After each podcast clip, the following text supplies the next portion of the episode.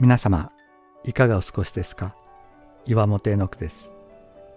今日も366日元気が出る聖書の言葉から聖書のメッセージをお届けします。2月12日未来を作る神。前という言葉があります。進んでいく方向を前と呼び、過ぎ去ったところを後ろと呼びます。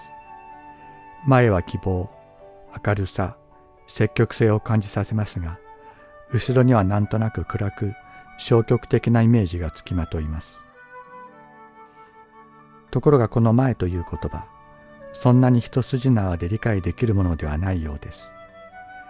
10年前というと過ぎ去った過去ですし、100年前というともっと昔になってしまいます。進んでいく方向が前なのに、過去を前というのは一体どういうことなのでしょ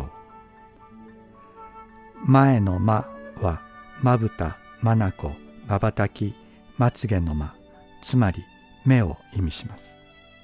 そして絵は海辺、川辺、山辺のべ、へで方向や場所を表すと言われます。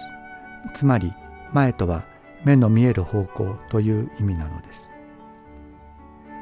私たちは時間と空間の中に生きていますが、空間では目の見える進んでいく方向が前となり、時間は過ぎ去った時しか見えませんから、過去が前となるわけです。私たちは時間を後ろ向きに進んでいるのです。私たちが現在の問題を過去の失敗や出来事に結びつけ、そこに原因を見出そうとするのは、私たちの認識能力がそのように制限されているからです。ですから人は過去に縛られ、諦めたり絶望したりします。しかしイエス様は言われました。さあ未来を見よう。この問題を未来に結びつけることができるお方がいる。その未来とは神の数々の技、愛の技、慈しみの技が一人一人の中に表される未来だ。イエス様が私たちの問題のただ中にやってきてくださる。未来を作る方が現在の私たちの問題に新たな意味と解決を与えてくださるのです。諦めてはなりません。絶望してはなりません。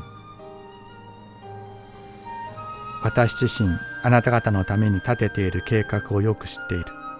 主の言葉。